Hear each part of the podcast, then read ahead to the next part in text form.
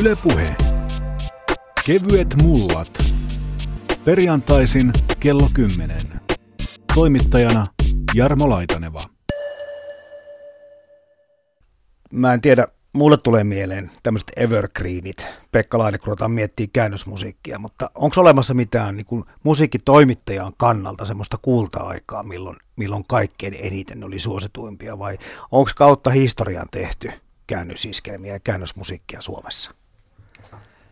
Varmasti on jossain määrin tehty aina, mutta kyllä siinä on musta ihan selkeä ajanjakso, mihin se liittyy. Ja se ajanjakso alkaa mun mielestä 50-luvun puolivälistä ja jatkuu tuonne jonnekin, olisiko 80-luvun puoliväliin.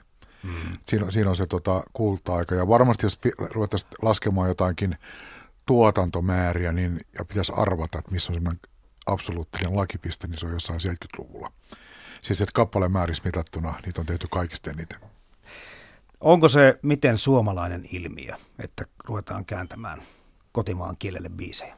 Ei se, ei se suomalainen ilmiö ole sitä on varmasti tehty kaikissa maissa, mutta mä luulen, että jos eurooppalaisia maita ruvetaan vertailemaan, ei tarvitse muuta kuin verrata Suomea ja Ruotsia, niin Suomi on ihan ehdottomasti tämän käännöskulttuurin semmoisia huippumaita. Että meillä on ollut erityisen kova into filtteröidä kaikki kansainväliset virtaukset omalla tyylillä. Mutta tota, miksi käännösiskelmällä on sitten vähän semmoinen, tiedätkö, vähän ohkanen maine? Miksi jotenkin koetaan piireissä? No totta kai se voi liittyä myöskin iskelmämusiikki genreen kokonaisuutenakin, mutta tuntuu siltä, että sitä ei samalla tavalla välttämättä arvosteta. Mun mielestä se yksi, yksi semmoinen merkittävä tekijä siinä on sellainen, voisiko sanoa 60-luvun Dylan Beatles-murros, joka on semmoinen, tarkoitan sillä sitä, että siitä eteenpäin että laulun tekijä ja tekijyys on tavallaan semmoisen taiteellisen arvon määrittämisen keskeinen. Että artisti, joka tekee itse kappaleensa, on parempi kuin semmoiset artistit, jotka eivät tee itsensä. Ja sitten tämä tavallaan rockmusiikin piirissä syntynyt ajatus on projisoitu kaikkeen musiikkiin. Ja sehän sopii ihan älyttömän huonosti, kun ruvetaan käsittelemään sellaisia perinteitä, joihin tämä laulun tekeminen – ei niin kuin artistille kuulu. Esimerkiksi Frank Sinatra ei tehnyt laulujaan, eikä Elvis tehnyt lauluja, eikä Edith Piaf tehnyt laulujaan.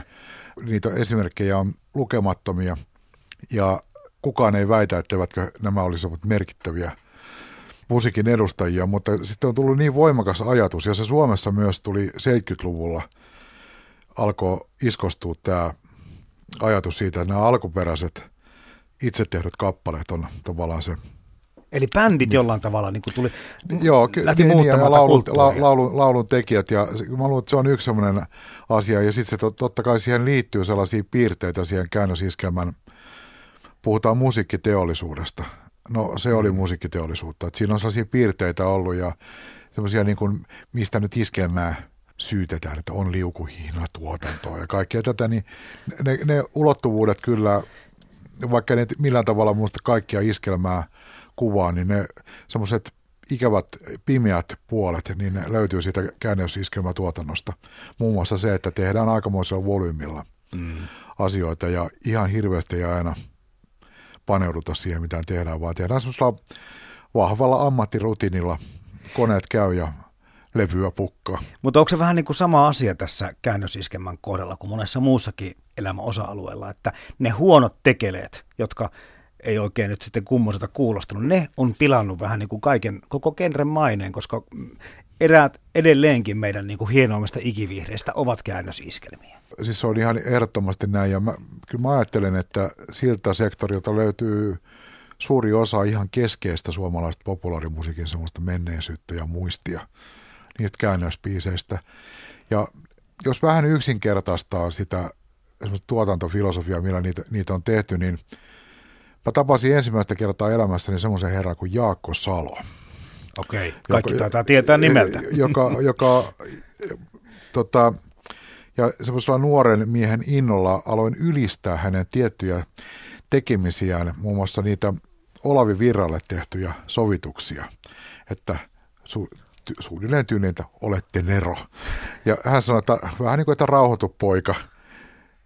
ne on suoria kopioita. Hän, hän, niin kuin, no, hän tota, nollasi, että ei, no, ei ollut mitään. Me tehtiin työtä ja joka päivä duunailtiin niitä ja se nyt ei ollut ihan näin, mutta siinä oli totuuden siemen. Eli ne oli tavallaan ammattimaisesti tehty ja mitä tulee siihen musiikin sovituksen ja sen biisin semmoisen perusilmeen toteuttamisen, niin tehtiin usein aika orjallisesti. Yritettiin kopioida se alkuperäinen aika lähelle. Mutta sitten tullaan tähän olennaisen asiaan, eli käännösteksti. Niin siellä on sitten ollut aika lailla toisenlainen tekemisen perinne. Nämä vanhat mestarit, tyylin Repe Helismaat ja Saukki, Kari Tuomisaari, ne teki aika erilaisilla tavoilla näitä käännöstekstejä. Välillä suoraa käännöstä, voidaan puhua käännöksestä.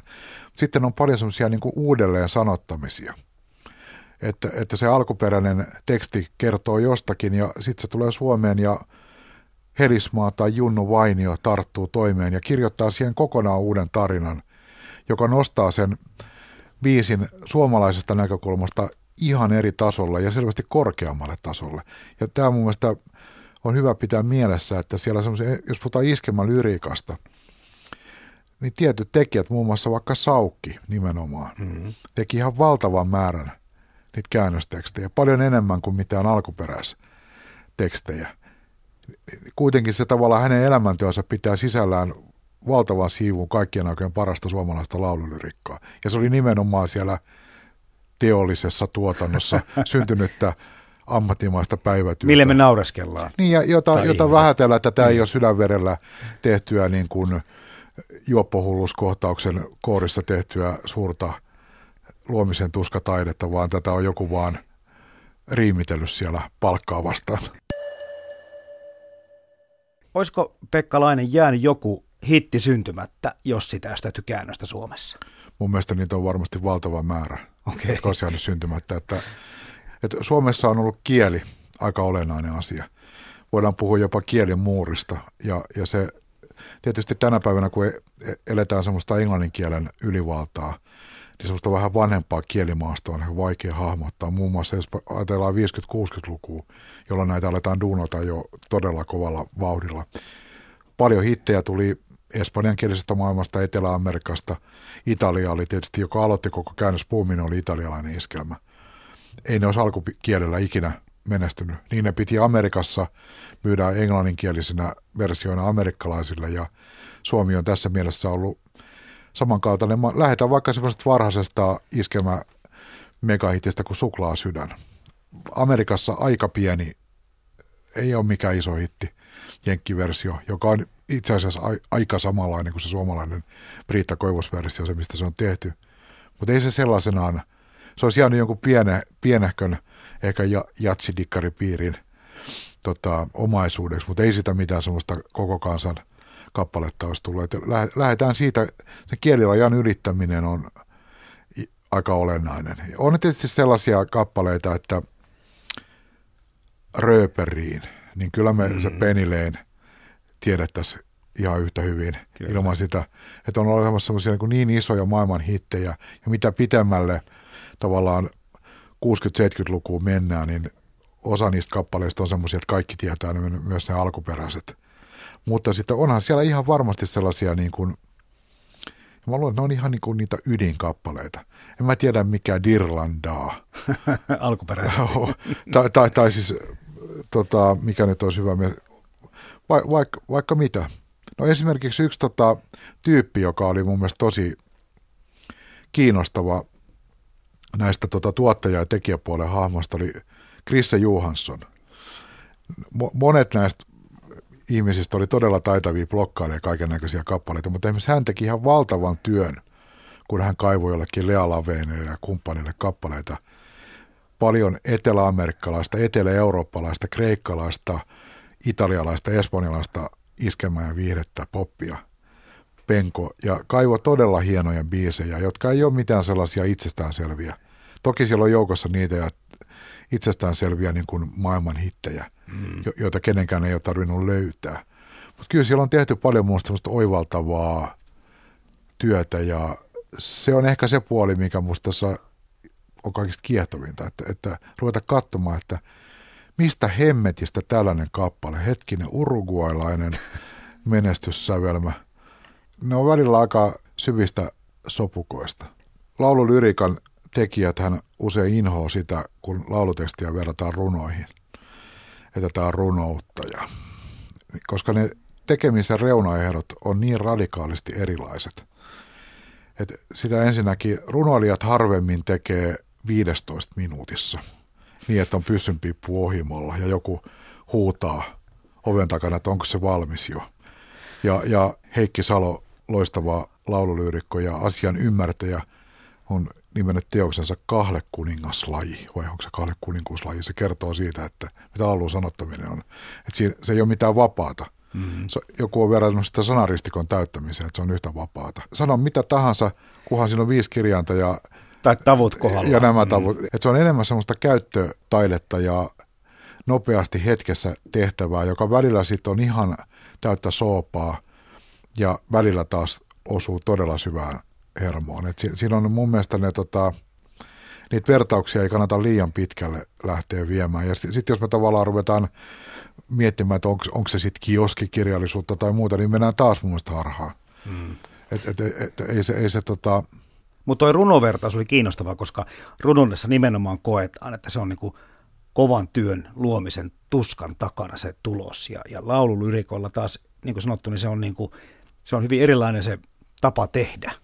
No jos puhutaan esimerkiksi tästä käännösiskelmästä, jos, jossa kaverilla, siellä on ollut todella taitavia tekijöitä. Et se on mun mielestä suomalainen erityispiiri on, että se lyrikan, varsinkin semmoinen muodollinen taso – ja usein myös sisällöllinen taso on ollut parhaimmillaan todella korkea.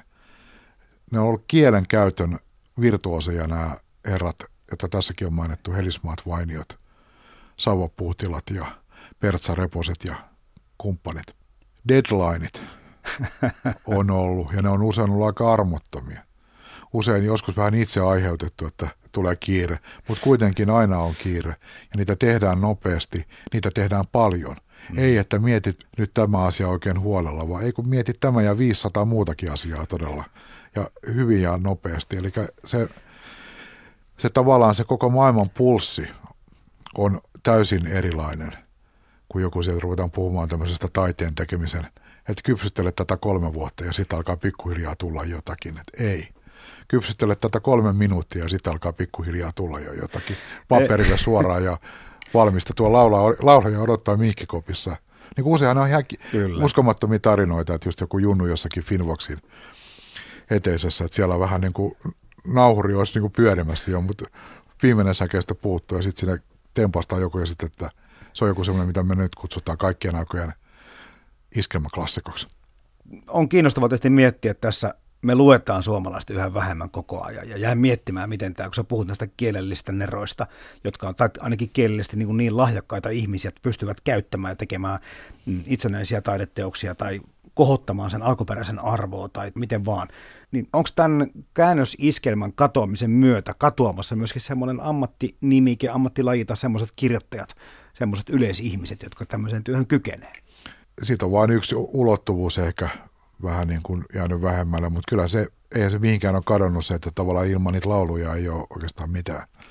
Et joku niitä pitää tehdä, mutta niitä nyt vähän tehdään eri, eri tyylillä ja erilaiseen käyttötarkoituksen eri ajatuksella tehdään ikään kuin alkuperäiskappaleita, mutta kyllä se voi sanoa, että se ei ole pelkästään tämä käännösiskelmä todellakaan, vaan se perintö syntyy toisaalta siitä tämmöisistä ammattimiehistä, jotka on usein niin kuin muodollisesti päteviä ja siihen tietysti tämmöiseen ammattimaisuuteen liittyy tietty synkkäkin perinne. Tai jos puhutaan, jos iskelmäsanotuksia parodioidaan, eli tämä puu, kuusuu, homma ja tämä tämmöinen riimi, lumi. Tämä, tämä ri, ri, riimimylly jauhaa, niin sehän liittyy just tähän niin kuin kuuluisaan ammattitaitoon. Että osataan nämä tietyt liikeradat todella sujuvasti. Et, et sen lisäksi tietysti tarvittiin todellakin se, että tulee nämä persoonalliset omalla äänellä tekevät tekijät, ja siitä syntyy semmoinen niin kuin muun muassa laululyriikan ja tekemisen perinne näistä kahdesta virrasta. No, se on sitten jokaisen oma asia, mitä on mieltä siitä, mitä sille on tapahtunut. Että välillä tuntuisi siltä, että semmoinen kielen köyhtyminen on ihan kylmä tosiasia.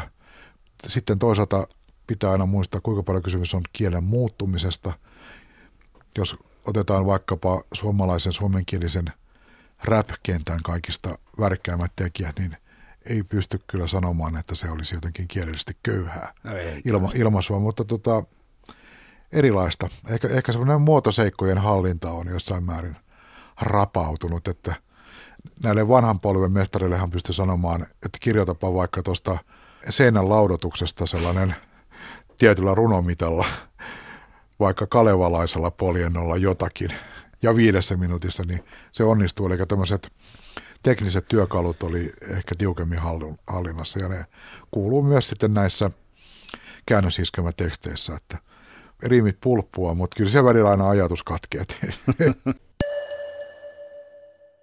Jatketaan kohta musiikkitoimittaja Pekka Laineen kanssa käännösiskelmän sielun avaamista, mutta miten näitä käännösiskelmiä Suomeen saatiin ja hankittiin? Tätä aihetta avaa useissakin levyyhtiössä johtajana toiminut musiikkineuvos Guki Kokliuskin. Yle Puhe. Kevyet mullat. Perjantaisin kello 10. Toimittajana Jarmo Laitaneva. Sä oot ollut levybisneksessä kuitenkin mukana niin vahvasti, niin voiko sanoa, että tällä käännösiskelmällä olisi joku tietty kulta-aika Suomessa? No kyllä, kyllä mun mielestä se iso kulta-aika oli silloin, kun mä aloittelin alalla vuonna 1975 ja siitä eteenpäin varmasti aika pitkälle 80-luvun puolelle, koska silloin, silloin, silloin tehtiin niitä ja, ja käännösiskemän ne oli tosi isoja hittejä. Tuli Mm. paljon hittejä, sillä breikattiin artisteja ja artistit paino päälle levyyhtiöitä, kun ne kuuli jonkun biisin, niin semmoista piti metsästää ja se ei ollut aina ihan yksinkertaista, ja, mutta, mutta sillä oli tosi iso rooli. Sillä oli varmaan siis isompi rooli kuin originaaliviisien, niin kuin tota, ainakin määrässä laskettuna. Käydään vähän nimiäkin läpi. Mäkin mietin, että, että kaikki nämä Danit ja Frederikit ja Markku Arot ja Kisut, kaikkihan on tehnyt jotakin käännösiskemiä, mutta en minäkään muista tai tiedä, että millä biisillä he ovat breikanneet. No joo, no tietysti, tota, no sanotaan, että hyvä, hyvä ystäväni, tota, meidän rumpali Kisu, Mm-hmm. niin hän, hän, hän, hän teki tota unen aika vai, vaipuu ja onnestaan on puolet sinun. Kyllä. Nehän on ollut isoja käännösiskelmiä. Onnestaan on puolet sinun taisi olla alkuperäistään hyvin lähellä sitä joku, olisiko ollut espanjalainen nimi, joku Doddestain, joku, siis se on hyvin lähellä sitä niitä niit tavumääriä ja, Ahaa. ja, ja, ja, ja tota, kuulostaa jopa samalta.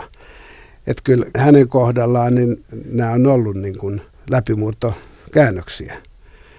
Että, että tota, mä muistan hyvin Kari Tapion kappale 15 kesää, Kyllä. eli Living Next Door to Alice, kun Samuli Veikko soittaa mulle, soittaa mulle, että hän on kuullut radiosta tämmöisen biisin kuin Living Next Door to Alice, että rupeapa metsästä, että taas loistava kappale Kari Tapiolle. Ja sitten me lähdettiin metsästä sitä, että kuka on kustantaja ulkomailla ja, ja onko, se jo, onko se jo kustannettu, onko sillä jo alikustannusoikeudet Skandinaaviassa ja, ja noin poispäin. Et, et kyllä se oli, se oli niin kuin, äh, tämä Paloma Blanca, Katri Helena. Kyllä. Et kyllä on niin kuin, ja siellä oli, siellä oli paljon niitä biisejä. Pitkä lista, mutta no mun ensimmäisiä, ensimmäisiä artisteja, mitä mä tuotin, eli Karma. Karmahan teki, teki tota ensimmäinen hittisinkku, hän oli Huomenta Suomi, eli Arlo Katrin biisi nimeltä Good Morning, The City, The City of New Orleans, missä lauletaan Good Morning America, how are you? Hyvää Suomenta Suomi. Eli, eli näissä on hauskoja juttuja ja sitten nämä loistavat tekstittäjät Junnu Vainio ja Veksi Salmi muun muassa, niin ne oivas nämä, nämä kappaleet. Tai kisun tapauksessa Krisse Juhansson oivas tavallaan tämän pienen sanaleikin, jos näin voi sanoa.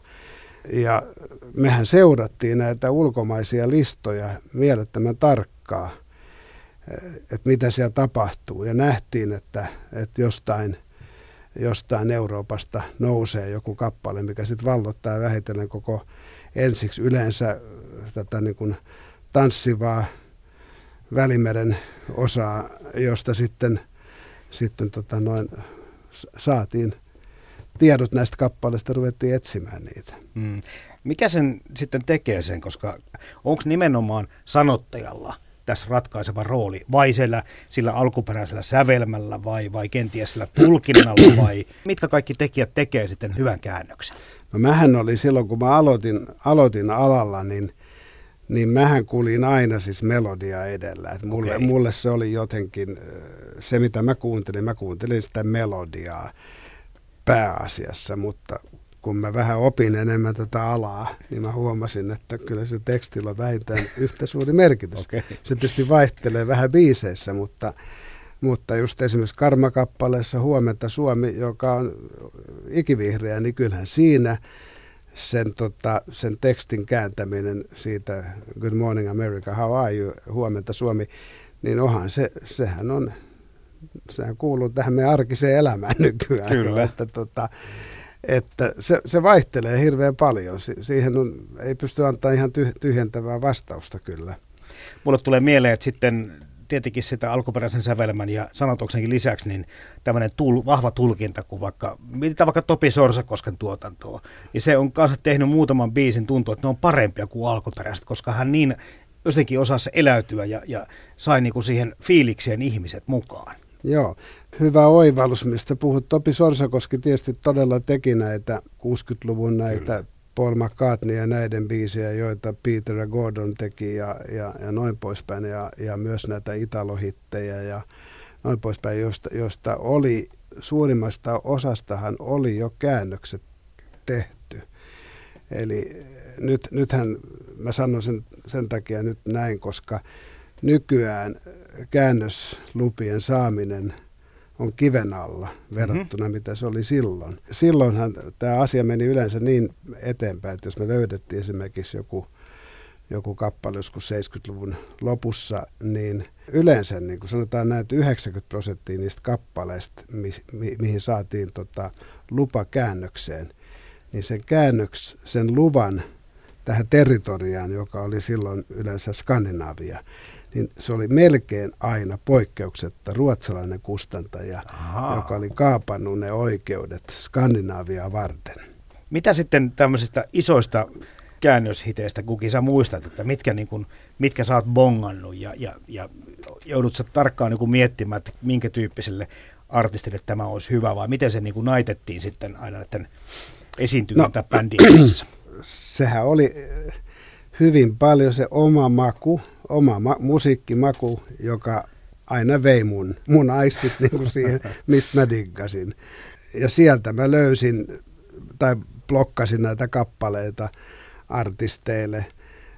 Esimerkiksi vaikka Danny teki Elton Johnin biisin Sorry seems to be the hardest word, ja, ja tota noin, joka ei ole ihan mikään ihan, itsestäänselvä helppo, yksinkertainen rallatus, vaan aika hieno, siis hieno sävellys. Ja, ja, tota noin, ja jotenkin mä tykkäsin, että se sopi tälle herralle hyvin ja, ja, tota, ja siitä se tuli onnistunut versio. On, on olemassa tietysti sitten semmoisiakin kappaleita, joka liittyy siihen mun nuoruuteen, eli Taiska Mombasa – joka, Edelleen soi aika paljon. Joo, joka oli taas, meillä oli, silloin oli musiikkikustantaja ja veti Arto Alaspää, Fatserin musiikkikustantamo, ja hänellä oli tämmöinen tyttö löytyi kuin Taiska, ja sille etsittiin kappaletta, ja Artolla oli tämmöinen instrumentaali versio. Aha. Tai se oli yksinomaan instrumentaaliversio. Ja, ja siihen saatiin lupa sitten tehdä vokaaliversio. Eli me saatiin lupa tehdä oma teksti, ensimmäinen oma teksti, joka ensimmäinen teksti siihen kappaleeseen oli siis suomalainen teksti, jonka, jonka se ulkomaalainen kustantaja hyväksyi tai tykkäsi, että se on hyvä idea. Ja ilmeisesti tämä säveltäjä tykkäsi myös, että se oli hyvä idea. Mä katsoin, se on Fabio Fritzi. Joo, Joo tunnettu italialainen säveltäjä. Mutta sitten mulla on päinvastainen esimerkki joskus 80-luvun puolesta välistä, kun mä kuulin semmoisessa leffassa kuin Kunnia konsuli, kauniin Paul McCartney tekemän instrumentaalisävellyksen. Ja me tehtiin se, Kaisu Liuhala teki sen tekstin ja sen laulo Anneli Saaristo.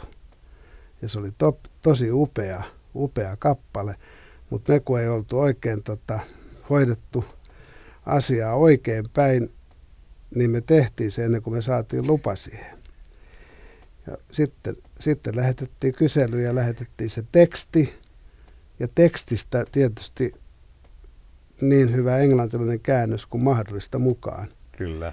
Ja sieltä tuli vastaus, että ei, te ette saa, te ette saa tehdä tätä tähän vokaaliversiota. Että et tähän, tähän biisiin, tai sitten me lähdettiin uudestaan ja yritettiin kinua ja kinua, että tämähän on loistava, tämä on hieno homma, että tämä kunnioittaa meidän mielestämme tätä melodista kulkua, eikä kosketa mitään äh, aihepiiriä sille, tiedätkö, loukkaavasti. Mm-hmm. Niin sieltä tuli vaan vastaus, että tota, herra Paul McCarthy on tehnyt tämän instrumentaaliversioksi. Tästä ei tehdä koskaan vokaaliversiota.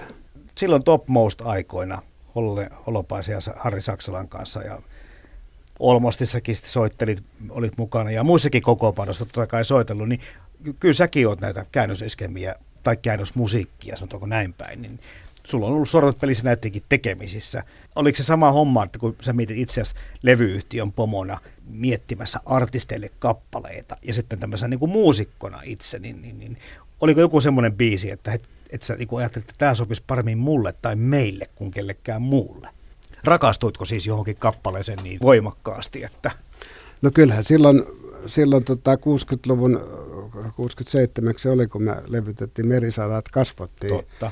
White Shade Pain, niin kyllähän se, kyllähän se kolahti niin voimakkaasti se biisi, että mä muistan kyllä näin, että se oli kyllä levyyhtiön nämä tuottajat, jotka sen sitten sai ja tarjosi meille.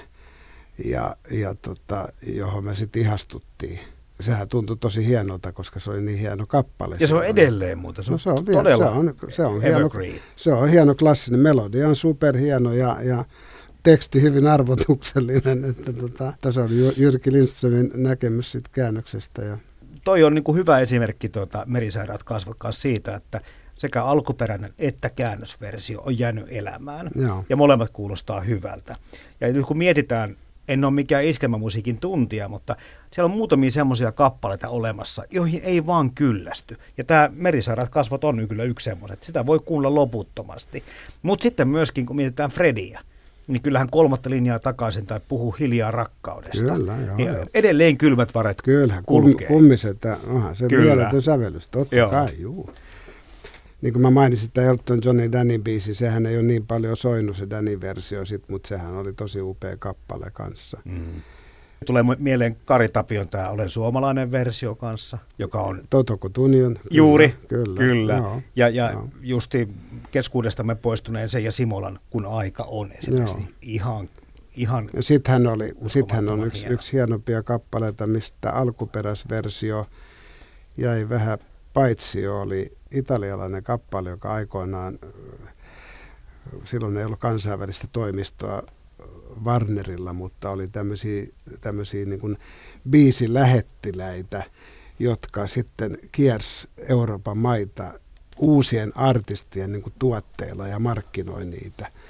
Niin silloinhan, silloin mä muistan vielä, kun me tuli tota, mm, se on pieni, pieni hollantilainen promofirma kuin Flying Dutchman tietysti, joka, joka tota, no, toimi tämmöisenä niin sanottuna lähettinänä ja toi meille tota, italialaisen laulajattaren Loretta Goccin albumin. Ja sillä albumilla oli kappale nimeltä Maledetta Primavera, josta Kaisu Liuhalla teki valtava hiti Paula Koivuniemen nimeltä Aikuinen nainen. Totta soittaa. Nyt ja, ollaan ja, ja, ja se, se teksti oli, tota, se maledetta primavera taas tarkoittaa vähän enemmän niin kuin kevytkenkäistä naista kuin aikuista naista. Ehkä se on hyvin lähellä, mutta tota, hauska. Tota, no, Mä en varmaan koskaan kuulosta alkuperäistä. Joo, Maledetta Primavera, Loretta Gocci. Sitten joistakin kappaleista taas käännös, sä tuossa aikaisemminkin kerroit jo sitä, että saat olla saman kappaleen perässä, mutta on tehty vuosikymmeniä. Jos mietitään se ja Simola taas tehdä ensimmäisen, että itkiä saa Argentiina-versio. Kyllä, ja tuota, tästä Andrew Lloyd Webberin loistavasta Don't Cry For Me Argentina biisistä, mutta sitten sitä on Anna Erikssonit ja muutkin tehneet on. jälkikäteen. Eli kun se tarpeeksi hyvä on se, kun sä puhut tuossa Gugi, että musiikki edellä, melodia edellä, kun on tarpeeksi laadukas sävelmä, niin sitä pystyy todellakin tekemään aina, vaikka uusi sukupolvi aina uuden versionsa. Kyllä, joo, joo. Mm. Sä oot tota, niin, Kuki Koljuskin diplomiekonomi koulutukseltasi ja toiminut tosiaan monessa levyyhtiössä. Tähän niin kuin liittyy käännös iskemään tämä kaupallisuus. Ja mietin tätä yleistä tämmöistä keskustelua, niin musiikki, vaikka se on bisnestä, niin silti niin kuin sen, sen kaupallisuussana, sillä on joku semmoinen negaatio, mistä ihmiset ei niin kuin haluaisi puhua tai sitä ei saisi mainita tai muuta. Mutta, mutta kyllä kai nyt käännös iskelemistäkin puhuttaessa, niin kaupallisuudella tässä on ollut aika suuri merkitys. On, on, on. Totta kai. Mutta mun mielestä Toivo Kärki on sanonut niin loistavasti aikoina, että loppujen lopuksi kansa päättää kuitenkin, mitä ne haluaa kuunnella ja mitä ne haluaa ostaa. Et, et, et, kyllä se niin semmoinen mieletön niin kuin, äh, kaupallisuuden laskelmointi tai laskelmointi, niin mä nyt ihan sitä allekirjoita. Että kyllä ne on aika intuitioita kuitenkin. Mun mielestä suurin osa meidän alalla toimivista tuottajista, jotka tekee ne, rakastaa jotain musiikkityyliä ja, ja sitten sen tyylin perässä mennään ja tehdään sitä musiikkia, jos haluaa tehdä jotain tietyn tyyppistä label-identiteettiä tai noin, että, että näinhän nämä suurimmat firmat kuitenkin on – ympäri maailmaa ja Suomessakin lähtenyt liikkeelle. Että kyllähän niin kuin Tampereella Epe Helinusa teki sitä musaa, mistä hän rakasti, mitä hän rakasti, ja ne oli kaveripiirissä ja noin poispäin. Että tota, tai, tai, tai Lavrekos tai, tai musiikkifatsel Toivo Kärki teki iskemä musiikkia, hän rakasti sitä musiikkia. Että ei se, sehän on niin kuin, sitten on turha mennä toiselle polulle, jos ei siitä musiikista tykkää. Et silloin, silloin ihan varmasti epäonnistuu siinä. Sulta on nyt ilmestynyt tässä viime aikoina tätä soloalbumeja. 2014 Isot opit elämän ja sitten nyt ihan just Mies, joka kotiin sut vie 2017 Joo. tässä huhtikuussa. Joo. Minkä verran siellä on Kuki Kokliuskin sulla käännösmusiikkia?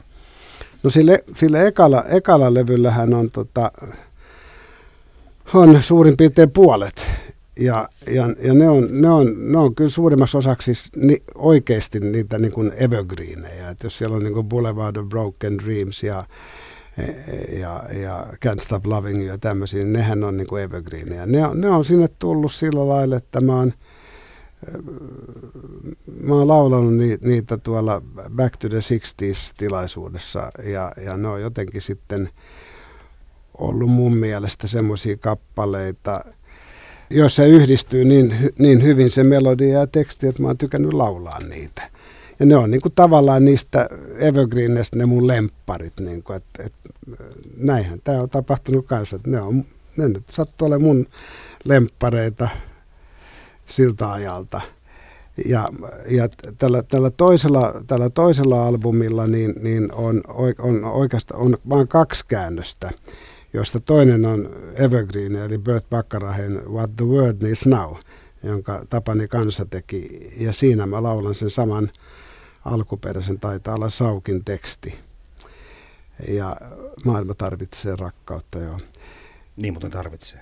Joo, niin, tar- niin mä laulankin monta kertaa. Sitä se tarvitsee koko ajan. Todennäköisesti enemmän nyt kuin koskaan. niin, tota, niin, niin, niin, äh, Mutta se toinen kappale oli, hauska. Äh, si, siinä, tota, noin, äh, siinä ehkä merkitsee nämä sitten nämä kaverussuhteet vähäisellä. Se toinen kappale on semmoinen kuin uh, It Started with a Love Affair, joka on Jerry Williamsin – varmaan yksi niistä tunnetuimmista biiseistä, taitaa olla parikymmentä vuotta sitten, kun hän on sen levyttänyt. Ja mä olin katsomassa mun tuottajan Riku Mattilan kanssa Jerry Williamsin showta Ruotsissa ja, ja hän lauletaan kappaleen, jonka mä kyllä sille muistin jollain lailla. Ja sitten Riku vaan sanoi mulle, että tämähän on, tämähän on hieno biisi, että, että, että pitäisikö sun tehdä tämä. Ja, no sitten mä lähdin metsästä sitä ja sattumalta – sattumalta sen biisin oli tehnyt mun suht hyvät kaverit Ruotsista, eli Uula Hokkansson, joka lauloi 60-luvulla bändissä Uula and the Janglers ja Alexander Bard, joka oli, oli tota noin, meidän artisti semmoisesta bändistä kuin The Army of Lovers. ja kolmas, ja kolmas oli Tim Norell bändistä Secret Service, joka oli myös meidän artisti. Periaatteessa kolme, mun niin sanotun artistin niin kuin yhdessä säveltämä ja tekstittävä biisi. Ja siihen mä sain sitten suut helposti käännösluvan tehdä. Ja, teht, ja biisistä tuli täsmälleen, Heimo Hatakan käännösteksti on täsmälleen noudattaa sitä, sitä tekstityyppiä. Ja siitäkin me lähetettiin tarkka englanninkielinen käännös. Ja sitten me saatiin lupa tehdä se. Se oli tarpeeksi hyvä sitten, joo, se, että se joo. hyväksyttiin semmoisena. Mutta, sitten, mutta sitten mehän tehtiin Topmostien kanssa meidän sen kokoelmalle, niin, niin, niin me kuultiin sattumalta Glenn Campbellin levyltä, missä hänellä oli näitä evergreenejä niin tota, siinä oli John Lennonin tämä viimeisimpiä biisejä, minkä hän teki Joko Onolle, mikä ei koskaan vissiin tullut oikeasti sinkkuna ulos. Että se taisi olla jonkinlaisena, ehkä demo liian rajusti sanottu, mutta semmoisena versiona, Grow Old With Me. Ja se oli Glenn Campbell teki sen siinä levyllä ja se oli meistä ihan mielettömän hyvä kappale. Sitten me lähdettiin metsästä sitä kappaletta ja saada käännöslupa käännöslupa siis tällä vuosituhannella Beatlesin biiseihin on kyllä aika mahdoton urakka, ajateltiin näin. Ja sitten se oli ruotsalainen, ruotsalainen kustantaja, joka valvoi näitä oikeuksia sitten. Ja se kesti yli vuoden, kun me jankattiin sitä, sitä tota, tekstiä ja, ja lupaa. Sitten me loppujen lopuksi saatiin sitten siihen, siihen tota, lupa tehdä. Mutta siinäkin, siinäkin oli varmaan merkityksensä sillä, että et, et, et tavallaan tämä yhdistelmä, me, 60-luvun bändi ja nämä jollain lailla soi ehkä yhteen jo jossain määrin. Me ollaan nyt aika monestakin biisistä esimerkkinä mainittu, mutta tuleeko sinulle jotakin mieleen, mikä tämmöinen käännösmusa, käännösbiisi olisi sun mielestä niin kuin ansaitsisi tulla mainituksi tässä ohjelmassa? Kyllähän vielä mun mielestä Paula Koivuniemen aikuinen nainen on niin, niin voimakas ja siinä on niin hieno se teksti-idea, että se vallottaa vieläkin kuulijat laulamaan niin kuin kurkkuun suorana sitä kappaletta, että tota, nämä muut, mitä mä nyt mainitsin, tässä rupeaa oma kehu haisemaan, niin monpas, että nämä, niin ne on kuitenkin vähän pienempi muotoisia evergreenejä sillä lailla, että ne on muistettuja ja niitä koveroidaan kanssa, mutta kyllä toi ja, ja, ja no miksei, kyllä 15 kesää kyllä. Tota, Kari Tapio, niin ky- kyllähän se oli hieno kappale ja, ja, ja ikimuistettava vieläkin, että Kari Tapio, olen suomalainen, sama juttu, niissä, niissä on kaikissa tämä tietty sanoma, sen, sen kotimaisen tekstin rooli näkyy siinä niin kuin, niin, kuin niin mielettömän selvästi. Paula Koivuniemen Buona Notte oli, oli yksi italialainen kappale. Mä muistan, mä löysin sen, oliko se Romina ja Armano Poverin ka- levyltä. Että nämä on kaikki aika paljon näitä italialaisia kappaleita, jotka siihen aikaan tuli. Joo My Word, siis kaunis kappale, Olet kaikki, niin on italialainen alkuperäinen kappale, loistava biisi kyllähän ne on hienoa. Kyllähän Wilberin saat miehen kyyneleen on mielettömät. Make a Big Man Cry on, on, on voimakas ja tämmöinen kulumaton kappale. Tämä just, että me ollaan löydetty kappale, joka toinen on jo tehnyt ja sitten me ollaan lähdetty kilpailemaan sen kanssa. Nehän oli kiusallisia. Ja, mä, ja jotenkin mä muistan, että olisiko ala jopa sopinut siihen joku karenssiajan, että olisi ollut Ai joku, jaa. että pitää olla kuukausi tai joku väli ennen kuin sai sen julkaista perään sen seuraavan kappaleen. Mutta mut okay. joku semmoinen oli, oli olemassa, koska sehän on selvä asia taas, että se ulkomainen kustantaja, niin sehän, sehän piupaat välitti siitä, koska hänelle oli tärkeää, että niitä versioita tulee, että ne soi. Menikö sellaista jotenkin tuommoiset tapaukset tunteisiin, vaikuttiko se henkilösuhteisiin, su, no, suututtuiko sulla toiselleen? No, no siis ei, ei ehkä suoraan suututtu, mutta kyllä artisti koki ehkä, että sä oot vähän löysä, löysä tota, noin asioiden hoitaja, jos et sä jos, jos, jos et sä tarpeeksi valpaisen nopea, tai jos ei sulla kyynärpäitä ja puhu nyt ympäri, että tämä versio tulee varmaan olemaan parempi ja menestyksekkäämpi. Koska sinnehän yleensä aina ilmoitettiin myös, että kuka sen tekee Juhu. ja mikä on hänen, hänen, tota noin, mikä hänen track record on, niin kuin, että kuin suuri artisti hän oli. Ja silloin tietysti oli merkitys, että se oli Katri Helena. Näinhän se meni. Sä voit vaan kuvitella, minkälaista tilanne on nykyään, kun tehdään näitä, tota, yhdistellään näitä kappaleita, tehdään näitä sampleja näitä.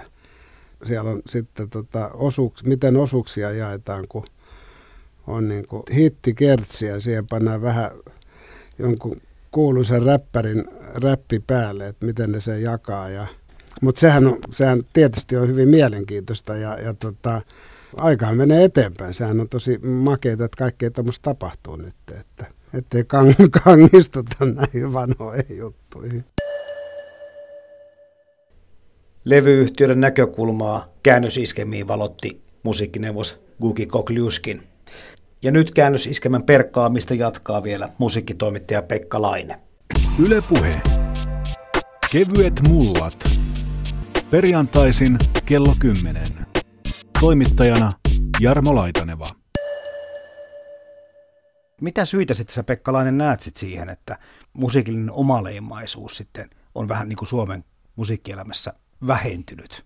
Ollaanko me vähemmän omaleimaisia tänä päivänä? En mä tiedä. Tämmöinen ajatus. No, no suomen kielihän on edelleen, edelleen voimissa, jos katsotaan suomalaiset noi kovasti menestyvät poppiartistit, niin eipä siellä juuri ole englanninkielistä musiikkia siellä isojen nimien joukossa, tai sitä on todella vähän, että englanninkielisellä musiikilla tällä hetkellä. Mutta nämä on tietysti sellaisia sykliasioita, että välillä on pinnalla joku, joka toimii englanniksi vaikkapa, että joku him on isompi ja sitten taas ei ole niin isoja. Kielen merkitys on minusta pitänyt todella paljon pintansa. Tietysti on aika paljon, että voisi ajatella, että tämän päivän käännösiskelmää on jossain mielessä sellainen pop-musa, jossa kopioidaan tosi tarkkaan ja aika yksi yhteen niin kuin uusimpia trendejä, mitä tietysti on tuommoisessa pop, R&B, hip-hop-musiikissa paljonkin sellaisia, että sä tavallaan tunnistat heti, sä kuulet sen kappaleen, sä ikään kuin tunnistat sen lähteen, että okei, tämä on tosta Drakein kappaleesta toi soundimaailma tai toi on tuolta tai sieltä otettu. Ja se on tavallaan sama asia, eli aika suodattamattomina tulee joku kansainvälinen trendi ja näin, näin on ollut aina, mutta aikaisemmin siinä oli ehkä se ero, että mm, syntyi omaperäisempää vahingossa, koska ei osattu tehdä oikein. Hurrikanes kuulostaa hurrikanesilta, koska siinä on Remu, joka ei osannut englantia. Ja sitten siitä tuli sellaista suomalaista rockerollia. Ja tällaisia esimerkkejä on miljoona, että joku asia vähän niin kuin mutaation kautta tulee suomalaisen kuuloseksi. Ja, ja tota, osittain tämä käännösiskymän tarina on juuri sitä, että on lähdetty, nyt hei, nyt tehdään kansainvälistä meininkiä, ja sitten tota, tehdään tähän suomalaiset sanat, ja sitten lopputulos onkin, että tämä on ihan suomalaisen kuulonen. Tämä oli joskus joku italialainen, mutta nyt tämä on kyllä niin, kuin niin härmää kuin olla ja osaa. Ihan ja, totta. Ja, ja, ja tota, ehkä, ehkä sellainen osaaminen on noussut, että nyt me ollaan tota parhaimmillaan – yhtä hyvin kuin ruotsalaiset, paitsi että ei olla tietyissä alueilla, ei, alueella ei kyllä vielä olla, mutta tota, kyllä mä näen semmoisen suomalaisen perinteen edelleen, että, että tota, me halutaan jotenkin jostain syystä, ja musta se on ihan hieno asia, me halutaan mankeloida. Tässä mielessä Suomi ja Ruotsi on todella kiinnostava vertailupari, koska Ruotsihan on jo jostain 40-luvulta asti, ne on ollut tavallaan aina kun menee hyvin jossakin musiikkijutussa, niin ne on yhtä hyviä kuin amerikkalaiset tai britit. Kyllä. Mutta sitten kun niiden menestystuotteita kuuntelee ja miettii, niin usein herää kysymys, että onko tässä mitään ruotsalaista. Se on tavallaan niin kuin muukalaislegiona hommaa sillä tavalla, että juuret on vaikeasti kuultavissa, mutta Suomessa on aika vähän sellaista täällä menestynyttä Suomessa tehtyä musiikkia, jossa jos joku sellainen suomalainen leima – se voi olla vaikkapa se him-yhtyö, jossa on tota, niin kuin armoton semmoinen slaavisuru siellä kaiken muun joukossa. Ja näitä esimerkkejä on monia, että tota, Suomi jossakin positiivisessa mielessä. Tässä me ollaan säilytetty semmoinen tietty perifeerinen voima, että me ollaan, me ollaan aina jossakin muualla kuin siellä kulttuurin keskustassa. Me katsotaan pikkasen ulkopuolelta tätä suurta ja mahtavaa viihdetodellisuutta ja tätä globaalia kylää. Me ei olla siellä keskustassa määräämässä, että miten tehdään, vaan me siinä musiikin tuottajinakin tutkitaan niitä trendejä ja yritetään pysyä kärryillä ja samalla kun me yritetään, niin me keksitään vahingossa jotain omaa. Mutta nyt kun sä sanot on Pekkalainen, niin nämä, jos puhutaan vielä tästä iskemän niin, niin ne suurimmat hitit, ne tuntuu aivan alkuperäisiltä. Ne tuntuu nimenomaan, että ne on tehty just tätä vaikka kolmatta linjaa takaisin tai, tai aikuinen nainen tai olen suomalainen. Miten se voi olla edes tehty jossain muualla? Ne on niin no. uskomattoman suomalaisia teoksia. Kyllä se on ja se on tietysti hyvin paljon niin kuin ankkuroituu jälleen tullaan siihen kieleen.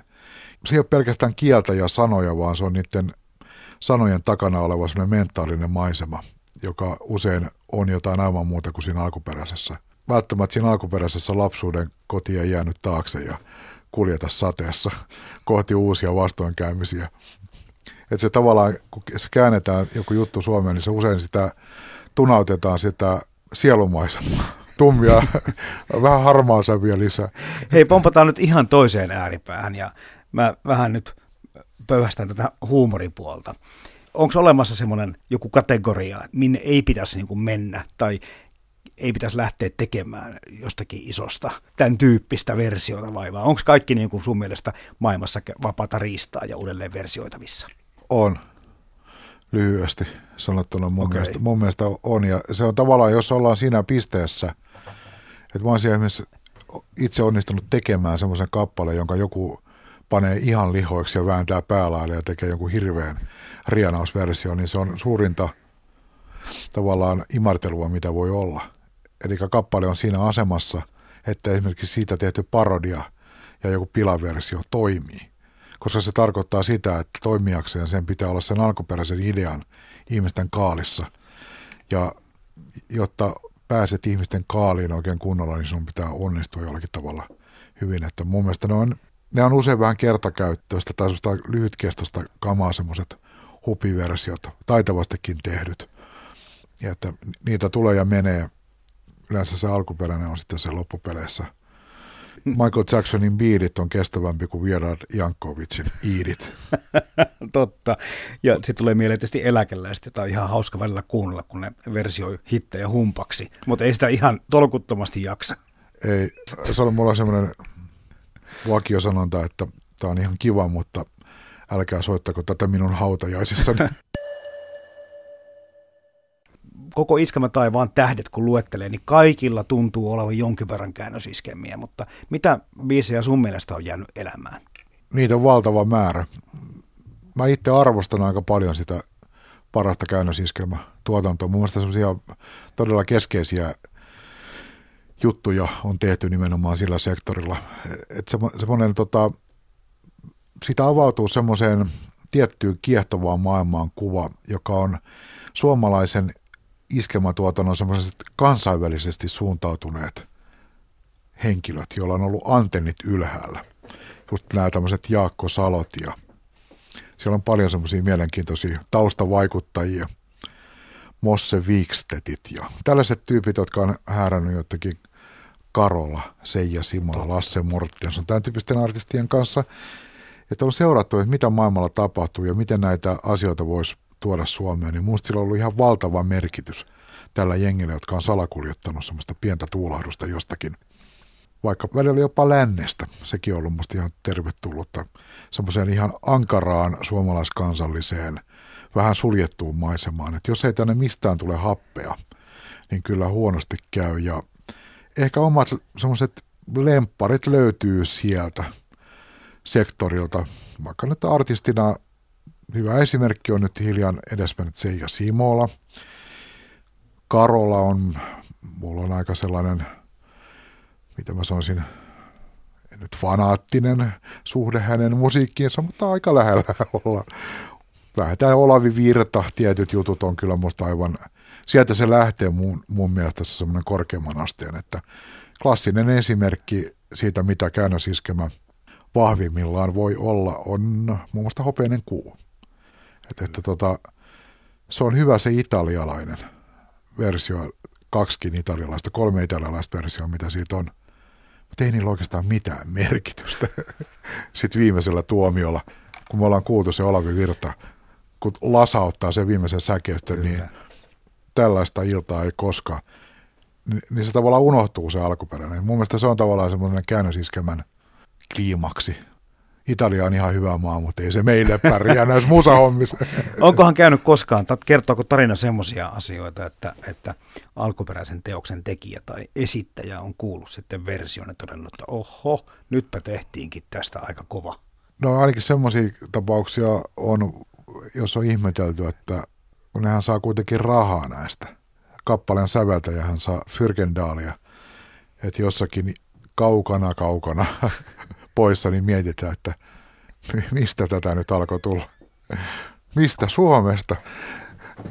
Että et, et, et, tota, niitä on niitä esimerkkejä, että et, tota, tuntuu ihmeelliseltä, että tällaisessa kaukaisessa arktisessa kolkassa on nostettu joku kappale, vaikka latinalaisamerikkalainen tai milloin mistäkin tuleva biisi niin on noussut semmoiseksi vähäksi aikaa semmoiseksi kansallislauluksi ja soi kaikkialla. Ja. Tähän samaan keskusteluun tekisi mieli liittää se, että, että sitten on olemassa tämmöinen samanlainen fiilis kuin, kuin tähän käännösiskelmään. Niin me suhtaudutaan myöskin tälleen niin kuin aitoon iskelmään ja nykyiskelmään eri tavalla. Miksi tuntuu, että monet ihmiset pystyy kuuntelemaan ja allekirjoittaa vielä tämmöisen 50-60, ehkä 70-luvunkin iskelmän, mutta sitten tämä nykyiskelmä tuntuu ihan no-nolta. Niin tässä jakaa, jakaa mielipiteitä niin. ehkä vähän yrkemmin. Minusta iskelmä sanan merkitys muuttuu ajan myötä, niin se on aina muuttunut. Se ei ole, se ei ole, se ei ole tota niin kuin mikään pysyvä musiikkigenre, että tämä on iskelmää. Ja tämä käännös iskelmäprosessihan on jo sinällään minusta niin kuin mielenkiintoinen, että, mi, että, että me puhutaan iskelmästä, että se on sellaista iskelmöitymistä, että otetaan Beatlesin kappale ja joku laulaa sen tanssilavalla, niin se on iskelmää meidän kielenkäytössä – kaikesta tulee iskelmää tie, tiettyjen prosessien kautta ja mun mielestä tavallaan se, mikä tämän ajan iskelmä on, on, on vähän epäselvää, että mikä sitä on. Onko se osa tämmöisestä räppimusiikista, onko se tämän ajan, onko se tämän ajan dänejä, josta on sitten tullut iskelmälaulajia. Että tavallaan nuorisomusiikista tuleva artisti, joka alkaa puhutella vanhempaa jengiä myös – mi, mitä se on. Ja Matti Johannes Koivu tekee Irvinin levyn, niin tota, ei se, niin, se, se, se, sekoittuu kyllä kentät aika vahvasti. Niin onhan, onhan näitä esimerkkejä vaikka, vaikka kuinka paljon, mutta no itse, jos mä ajattelen yksityishenkilönä ja myös niin kuin musiikin harrastajana, niin kyllä mun totta kai, kyllähän mä valehtelisin, jos mä väittäisin, että mua kiinnostaa yhtä paljon musiikillisesti uusi iskelmätuotanto kuin semmoinen vähän vanhempi. Et, et, et, totta kai sieltä on niin kuin helpompi löytää – mutta kyllähän siinä on tietysti se olennainen seikka on se, että se ajan suodatusprosessi on tehnyt tehtävänsä. Eli siitä on kaikki se pahin töyhkä on huudattu pois siitä vanhasta. Eli pitää muistaa, että sitä on tehty valtava määrä.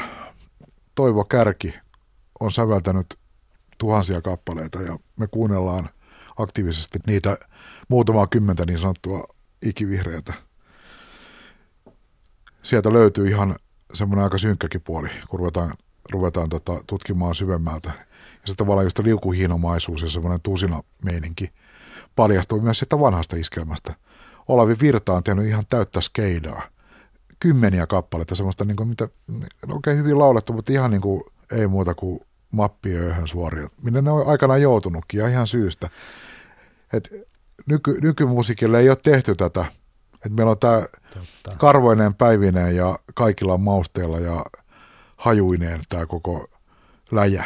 Mutta tästäkin päällä. jää, tästä ajasta jää elämään jotakin tulevaisuutta. Jota, jotain jää jälkeen just se, että sitten tämän ajan vaikka nuorina kokeneet haluavat kuulla tiettyjä asioita vielä vuosi, vuosien ja vuosikymmenten päästä. Miten se prosessi tulee tulevaisuudessa nopeutumaan ja mihin asentoon vääntymään, niin se jää nähtäväksi. Kyllä semmoinen tietty peruslogiikka – on. Että, että mun mielestä tota, lähdettiin liikkeelle siitä, että mi- mihin perustuu se, että tätä käännösiskelmää vähätellään. Niin siinä on se sama ongelma, että jos me tavallaan projisoidaan joku toinen arvomaailma, esimerkiksi semmoinen laula- ja lauluntekijä arvomaailma, projisoidaan sinne maailmaan ja ruvetaan, eihän nämä te- tee itse edes näitä biisejään. No ei tee, mitäs sitten? Ei tietenkään.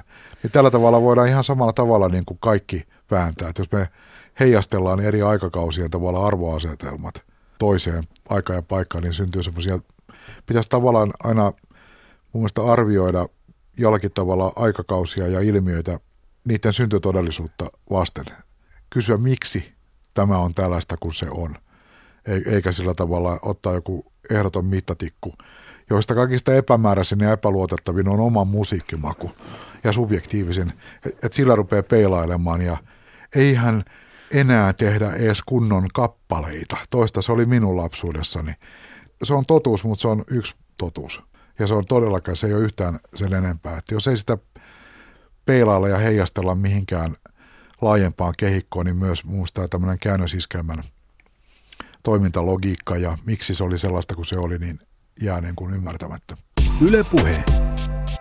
Kevyet mullat. Perjantaisin kello 10. Toimittajana Jarmo Laitaneva.